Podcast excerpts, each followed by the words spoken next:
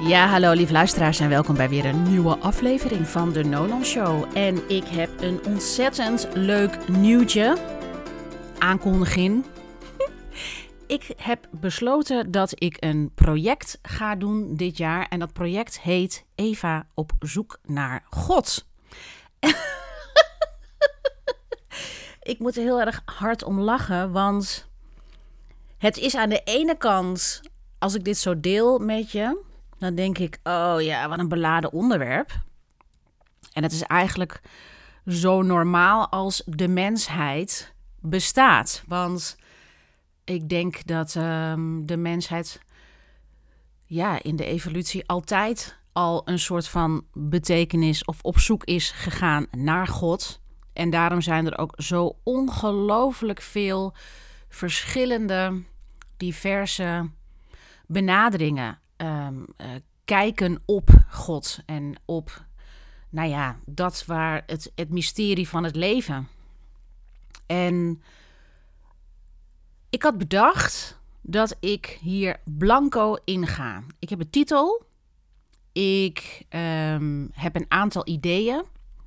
Maar ik ga niet, wat ik niet ga doen, is ik ga op specifieke antwoorden, specifieke vragen antwoorden geven. Wat ik ook niet ga doen, is er heel ingewikkeld over doen. Wat ik wel ga doen, is ik ga starten met de Bijbel lezen. Ik ga andere boeken lezen. Ik heb, laatst heb ik een boek gelezen, ik weet even de titel niet meer. Iemand die op zoek gaat naar Allah, maar vindt Jezus. Ik zal het straks in de show notes de titel wel aangeven. Maar misschien moet ik eens even, voordat ik hierop inga, moet ik eens eventjes teruggaan naar waarom doe ik dit? En daar kan ik je wel wat over vertellen. En dat is ook waar deze aflevering eigenlijk over gaat. Van waarom wil ik dit doen? En niet zozeer wat wil ik ermee bereiken, maar waarom doe ik het? Nou, waarom ik het doe is, ik denk dat al sinds ik klein meisje ben, sinds ik al echt heel jong ben, ben ik altijd eigenlijk al geïntrigeerd geweest in het mysterie rondom God. En betekenis geven aan het ongeziene. Nou, ik ben katholiek opgevoed. Mijn moeder is Spaans en mijn vader is Nederlands. Mijn vader komt uit de Achterhoek en hij is geboren met de opvoeding van het katholieke geloof. Ik geloof dat hij trouwens niet in God gelooft, maar hij moest volgens mij elke ochtend naar de kerk. En mijn opa en oma gingen volgens mij ook elke zondag gewoon naar de kerk, zoals dat toen gebruikelijk was. Nou, mijn moeder die komt uit Madrid, Spanje. En Spanje is een ontzettend gelovig land. Rooms-katholiek is geloof ik de staatsgodsdienst. Ik weet ook niet hoe het nu is, maar ik weet wel hoe het was toen wij opgroeiden en toen mijn moeder opgroeide. En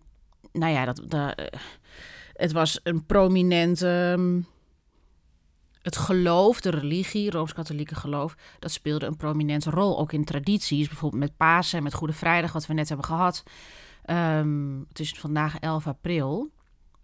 We hebben net Pasen gehad. Ik weet nog bijvoorbeeld dat wij met Goede Vrijdag, dan hoorde ik van mijn vader dat ze geen vis mochten eten vroeger. Dat was dan de traditie. Geen vlees. Omdat op Goede Vrijdag is Jezus gekruisigd. Ik weet eigenlijk helemaal niet waarom. Nou, dat zijn dus waarom je dan geen vlees mag eten. Dat zijn dus dingen waar ik van denk, daar wil ik eigenlijk meer van afweten.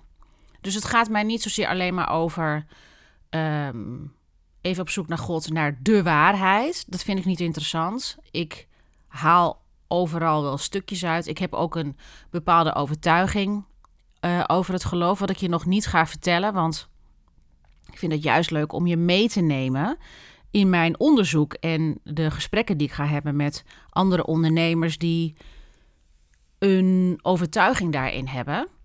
En ik wil het niet houden dan over spiritualiteit alleen, maar ook wel echt over God en hoe mensen God zien of God juist niet zien. Maar even terug naar waarom. Dan gaat het toch allemaal weer door elkaar, hè? Maar ja, dat is nu helemaal ook hoe een gesprek verloopt. Waarom ik dit wil doen? Nou, ik ben dus opgegroeid door een Nederlandse vader, Spaanse moeder. Alle twee hadden ze Rooms-katholiek geloof. Ieder met zijn eigen interpretatie ook daarvan. Net een ander uiterlijk, net een andere... Ja, hoe moet je dat zeggen? Net even iets anders. Hoe moet je dat... net een andere... Misschien net even wat andere tradities of gewoontes daarin. Want religie is ook een manier om het leven... Hè, dat was een manier om het leven... wat voorspelbaarder te maken door allerlei rituelen en tradities. En een soort gemeenschappelijkheid. Nou, ik ben zelf dus katholiek opgevoed. Ik heb op mijn 8e heb ik de communie gedaan. Ik heb op 12 jaar heb ik vormsel gedaan. Ik snap eigenlijk nog steeds niet wat de communie inhoudt. En ik snap ook niet wat het vormsel inhoudt. Dus daar ga ik me in verdiepen. Toen ik kanker kreeg op mijn 39e, toen was ik niet meer echt gelovig. Van, ja, ik geloof in God, in die Rooms-katholieke God met die man met de baard wat ik altijd zie in de kerk. Ik ben wel altijd, oh ja, dat is ook nog wel handig om te zeggen. Ik ben van jongs af aan tot mijn 14e ben ik naar de kerk gegaan elke zondag. Mijn moeder die stond daarop dat wij naar de kerk moesten. Dat vond zij heel belangrijk. Als onderdeel van de opvoeding, maar ook, ja, het is belangrijk dat je God meeneemt in je leven. En op een gegeven moment, toen ik dus 14 was, toen dacht ik... ja, ik vind het helemaal niet interessant en ik wil me hiervan losmaken. En dat is ook onderdeel, vind ik, van die zoektocht. Ik heb namelijk me ook onvrij gevoeld, omdat ik moest. Ik moest naar de kerk op zaterdagavond, op zondagochtend. En dat was niet echt heel gebruikelijk dat iedereen dat deed. Ik had vrienden die heel atheïstisch waren opgevoed en niet met een bepaald geloof... en ik dacht, oh lekker, dan hoef je daar niet... Dan heb je geen verplichting. Dus ik wilde vanaf mijn 14e eigenlijk ook geen verplichting hebben met het geloof. Nou, ik heb ook een tijd... Nou, ik denk dat vanaf die tijd, dus als ik puber was... totdat ik inderdaad kanker kreeg. Toen, ja, ik weet niet of ik nou niet in God geloofde... of dat ik het gewoon opzij heb gezet. En... Toen ik kanker kreeg, dat heb ik wel eens in een eerdere aflevering... dat is de aflevering... Nou, dat is ook even handig. Had ik misschien moeten voorbereiden en moeten zeggen van welke aflevering dat is. Maar in een eerdere aflevering heb ik het over mijn coming out en spiritualiteit. Dat ik dus eigenlijk zei, ja, ik ben spiritueel en ik geloof in het ongeziene. En ik ben daar nu 8 jaar later, in de afgelopen 8 jaar... is mijn interpretatie daarvan toch echt wel veranderd... ja, er gaat nu op dit moment zoveel dingen door mijn hoofd... dat ik denk, wat kan ik daarover zeggen? Nou, toen, op dat moment was het dat ik me... wat mensen noemen, toen ik die diagnose hoorde... toen zat ik in het ziekenhuis en in die nacht... toen had ik een soort eenheidservaring... dat ik voelde dat alles één was. En dat vond ik een hele spirituele ervaring. En toen... durfde ik eigenlijk nog het woord God niet te noemen. Omdat dat voor mij nog steeds gelinkt was met de man met de baard. En je hebt mij te gehoorzamen. Tenminste, zo was ik opgevoed. Met, nou ja, God die komt als jij verkeerde dingen doet. En als jij stoute dingen doet, dan komt God met de hand naar beneden. En die gaat jou terechtwijzen. Dus met zo'n soort type God ben ik opgevoed. Terwijl ik geloof nu niet dat God zo is. Maar daarom heb ik heel lang... niet dat woord willen noemen. En noemde ik het spiritualiteit. En ik heb een opleiding gedaan, rebalancing lichaamswerk... waarin toen de tijd ging het heel erg van denken naar voelen naar zijn. En die zijnsessentie, dat was dan de meest spirituele laag. Je essentie, je kern. Nou ja, noem het allemaal maar op. Wat ze dus in het boeddhisme en in spirituele... stromingen zeggen, dat is jouw kern. Dat is jouw authentieke zelf. Dat is je ziel. En je bent onderdeel van de bron of the universe. Nou, in de afgelopen jaren, en vooral het afgelopen jaar... daar heb ik het niet over 2023, maar echt even van vorig jaar april 2022 tot nu... ben ik in aanraking geweest met mensen die vanuit die spiritualiteit... met the universe en dat je creatiekracht hebt... met meditatie, energiewerk, shamanistische dingen... zijn ze vandaar naar het geloof gegaan. En ik vind het een heel interessant fenomeen. Want ik denk, oké, Wat is dat? Wat gebeurt daar? Is er een soort collectief iets aan de hand met dat mensen van het spirituele New Age-achtige praktijken naar het geloof teruggaan? En dat is voor mij de reden geweest om eigenlijk dat te gaan onderzoeken. Dus daarom heb ik het ook Eva op zoek naar God, lekker bijbels, heb ik het genoemd. Ook voor mezelf van in hoeverre durf ik trouw te zijn aan mijn eigen overtuigingen en geloof. En in hoeverre staat dat in, ja, hoe moet ik dat zeggen, in verband met wat misschien de traditionele stromingen daarover zeggen. Want ik heb al het een en ander onderzocht. Als in, ik ben met iemand die ik leerde kennen in augustus, ben ik toen naar een kerk gegaan in Den Haag. De Church of Life. Ik geloof dat het zo heet. Nou, ik ben, weet je, sorry mensen, ik ben echt helemaal niet goed met namen. Maar ik ben naar die kerk gegaan. En ik vond het best wel spannend. En ook had ik een beetje weerstand. Want waar mijn weerstand het meeste op zit als het gaat over God, is een kerk binnenkomen en dan heel erg voldoen aan de rituelen. Ik ben natuurlijk een Rooms-Katholieke geloof gewend. En dat is, je gaat naar binnen. Je hebt gezangen van de psalmen. Die worden dan gezongen door een koor. En het is allemaal best wel, hoe moet je dat zeggen, stijfjes. Dan komt de pastoor en die heeft een kleed aan. Dan komt de wierook en die gaat dan een preekje vertellen. En dan is het altijd, je moet wel goed luisteren naar wat er in de Bijbel gezegd wordt. En ik heb nooit het idee dat het dan echt over God gaat. En de relatie met God, ik heb het meer dat het dan gaat over allerlei voorschriften die wij moeten volgen. En daar zat altijd mijn grootste weerstand. Want ik denk, ja, in hoeverre ben ik autonoom en heb ik een eigen wil en kan ik... ik ben opgevoed met 10 geboden, respect voor je ouders, je zult niet doden, je zult niet stelen, niet ontrouw zijn, al die dingen. En ik snap wel dat het ik bedoel, je gaat geen ander mens natuurlijk doden. Maar er is maar één God en dat ben ik. Dat klinkt voor mij vrij autoritair en ook heel erg op ik heb het voor het zeggen en jij bent mijn onderdaan. Nou, dat is de reden, dat zijn redenen dat je, en dat er ook een kerk tussen zit die dus allerlei voorschriften heeft van zo ben je een goede christen of gelovige. Nou ja, christen, zo noemen wij ons in het Rooms-Katholieke geloof niet een christen, maar een gelovige. Ik weet eigenlijk helemaal niet hoe we ons noemen. Maar het was, ik vond het altijd een beetje strikt. En ik dacht ook, oké, in hoeverre heb ik dus een relatie met God? Nou, dat heb ik niet ervaren in het Rooms-Katholieke geloof. Maar toen ik naar die kerk ging, toen dacht ik, oh, en straks gaan ze hier ook allemaal weer vertellen hoe het allemaal in elkaar zit en dat je daarnaar moet luisteren en dit is de waarheid en zo moet je leven. Maar dat was helemaal niet zo. Wat ik ervaarde was dat ik in een kerk was waar mensen, ik weet ook niet eens wat voor stroming het was, de City Church. Nou, ik zal het straks wel eventjes in de show notes zetten waar ik naartoe ben geweest. Daar ben ik geloof ik 3 of 4 keer naartoe geweest. En wat mij opviel was, er werd heel veel gezongen. Maar het was een oude kerk. Er was een podium en daar waren mensen in normale kleren. En die gingen dus liedjes zingen over Jezus en God. Met een band. En er was zo ontzettend veel overgave en zoveel hart. Nou, ik moest alleen maar huilen. Ik kwam naar binnen. Ik moest eigenlijk alleen maar huilen.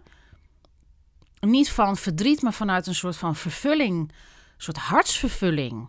Dat mijn hart ging gewoon open. Dat heb ik wel eens eerder meegemaakt. Dat ik dan bijvoorbeeld in weekenden van de Rebellens in zat. Of ik had een sessie dat ik dan mijn lichaam ging voelen. En dan kwam er zoveel liefde vrij.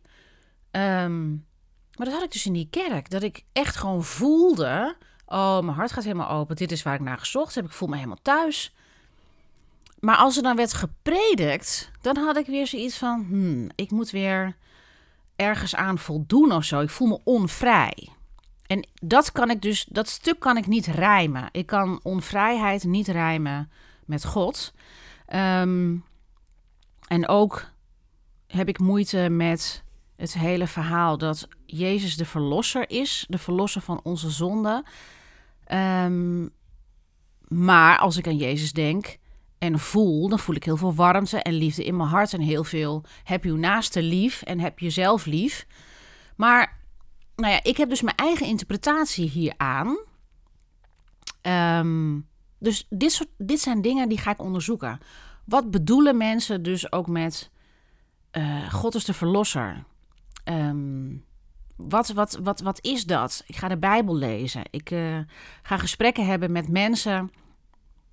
En trouwens, als jij ondernemer bent, er zijn een aantal voorwaarden. Dus ik wil graag met ondernemers spreken. En als jij een ondernemer bent en je hoort dit en je hebt iets met het geloof, je hebt iets met spiritualiteit waar je in gelooft en je wil er graag over delen wat je daarover gelooft, dan ben je van harte welkom om in deze podcast te spreken. Stuur me dan even een DM via Instagram of een mailtje naar contact@evavisserplaza.com. En dan neem ik contact met je op en dan ga ik kijken of we een match zijn. In de zin of we een gezellig gesprek kunnen hebben met elkaar. Waarin we de diepte in kunnen gaan. En dus je moet ondernemer zijn. Iets met het geloof hebben of met spiritualiteit. Maar wel ook echt iets met het geloof. En 3, het gaat niet erover dat je je waarheid gaat verkondigen. Want een van de dingen die ik heel controversieel vind aan het geloof is dat mensen heel snel naar gaan zeggen, dit is de waarheid. Kijk, mijn overtuiging en hoe ik het geloof beleid of waar ik in geloof met God, dat is mijn overtuiging. En ik vind het juist heel belangrijk dat mensen vrijheid voelen om dat op hun eigen manier te beleiden. En ik ben voor die vrijheid. Ik ben er niet voor dat we tegen elkaar gaan zeggen, nee, maar dat is niet goed en dat is niet goed. Ik bedoel, daar zijn zoveel oorlogen om gevochten. En er is ontzettend veel bloed vergoten. En ook ja, zijn er ontzettend veel vooroordelen. Kijk maar naar 9/11. Na 9/11 zijn alle moslims in een ander daglicht gezet. Terwijl, ja, wat is... weet je, gaat het over religie? Weet je, dus het zijn hele controversiële dingen als ik het heb over het project Eva op zoek naar God. En daarom had ik mezelf de voorwaarde gesteld van, ik ga in gesprek hierover zonder andere mensen te overtuigen. Maar mijn bedoeling is dat je gaat... Nou ja, dat je zelf gaat nadenken van, waar geloof ik dan in? En niet, ik moet in God geloven. Absoluut niet. Maar waar geloof ik in?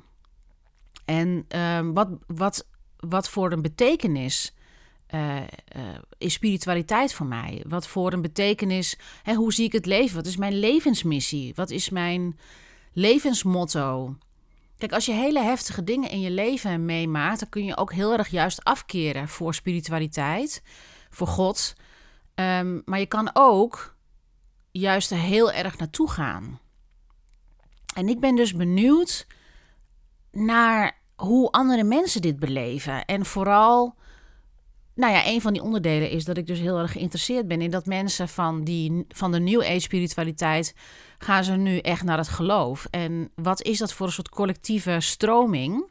En dat mensen zich nu massaal gaan herdopen. Ik hoef mezelf niet te dopen, want ik ben al gedoopt.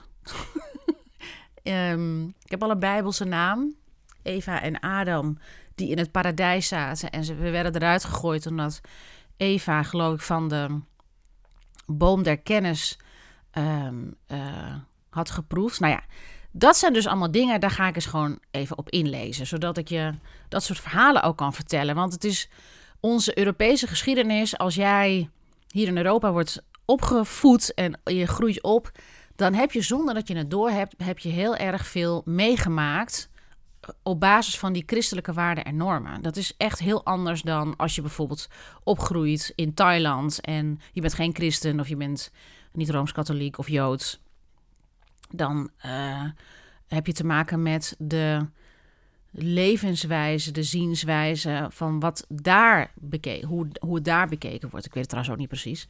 Er was nog iets anders wat ik wilde vertellen hierover. Het is me weer ontschoten. Dat is altijd. In het begin dan heb ik altijd dat ik denk, oké, hier en hier en hier wil ik het graag over hebben. Maar omdat dit dus een onderzoek van mij is, heb ik een soort blanco staat. Ik heb een titel. Ik heb een eerste afspraak staan met een ondernemer die heel graag met mij hierover wil praten. Dat is 2 mei met Edmond Thomas, een ondernemer en een collega van mij die in het gebouw ook werkt waar ik werk. Die zit bij een administratiekantoor, is hij aan het werk. En daar ga ik mee kletsen om te praten over, nou ja, hoe zie jij het geloof? Geloof je in God? Hoe ben je daarmee opgevoed? Oh ja, dat wilde ik nog vertellen. Wat ik wilde vertellen was dat ik ook mijn scriptie... Ik heb Spaanse taal en cultuur gestudeerd in Amsterdam en Madrid. Dat is mijn, laten we zeggen, mijn basisstudie geweest. En daarna ben ik toen gaan werken. Dus van mijn 21ste tot mijn 26ste heb ik dat gedaan, nadat ik uit Spanje kwam. En ik heb mijn scriptie mogen schrijven over de bijzondere periode die er in Spanje was, waarin er vanaf de 8e eeuw, 786, dat weet ik nog precies, tot aan de katholieke koning in 1492. Die periode beslaat een samenleving waarin de Joden, de christenen en de Moren, zoals ze toen werden genoemd, de moslims, met elkaar samenleefden. En ik heb toen onderzocht in hoeverre er dus sprake was van onderdrukking toen de moslims aan de macht waren. En ik weet eigenlijk helemaal niet eens meer wat de resultaten waren. Maar wat ik wel heel interessant vind, en dat is ook als je naar Zuid-Spanje gaat, dan zie je nog een prachtige kerk in Córdoba. En die is behouden. Je ziet dus een moskee, die is in 786 door Abderrahman I is die gebouwd daar. En die is daarna uitgebreid door zijn opvolger Abderrahman II. Daarna door Abderrahman III. En toen kwamen de christenen, geloof ik, in de 11e, 12e eeuw. Even zeg het allemaal uit mijn hoofd hoor. En er werd een kathedraal gebouwd. En omdat die kathedraal daarin is gebouwd, kan je dat hele gebouw nog zien. En je ziet ook de Joodse wijk, de Moorse wijk en de christelijke wijk die daar omheen zijn gebouwd. Natuurlijk in de geschiedenis. En wat ik zo mooi vond was dat je daar in Zuid-Spanje kan je heel erg die samenleving zien met mensen die een verschillend geloof hadden en hoe dat was ingedeeld. En dat was natuurlijk altijd helemaal niet altijd harmonieus. Net zoals dat nu natuurlijk ook niet harmonieus is. Ik ken de Joodse cultuur bijvoorbeeld van dichtbij. Mijn man is Joods. Mijn kinderen zijn half Joods. Ze zijn niet officieel Joods. Het is ook een heel verhaal. Daar wil ik het ook over hebben. Zelf ben ik dus Rooms-Katholiek. Nou ja, die samenleving en die verschillende uitingen van je geloof belijden met de tradities en de rituelen, daar wil ik het heel graag over hebben. Want er is veel meer dan alleen maar die New Age spiritualiteit die nu ontzettend hip en trendy is. Daar zie je, nou ja, je struikelt erover op Instagram. Op LinkedIn is het trouwens minder. En op TikTok heb ik het ook nog niet zo gezien. Maar op Instagram is de ene naar de andere coach zie je oppoppen over spiritualiteit. En dat is natuurlijk allemaal prachtig. Maar ik heb ergens ook het idee, ja, ik weet niet. Ik heb ergens het idee, waarom vinden we dat? Is dat acceptabel? He, dat we dus zeggen, oké, nou ja, spiritualiteit. Nou ja, sommige mensen die dat niet accepteren, die zeggen, nou, dat was een gezwever gedoe.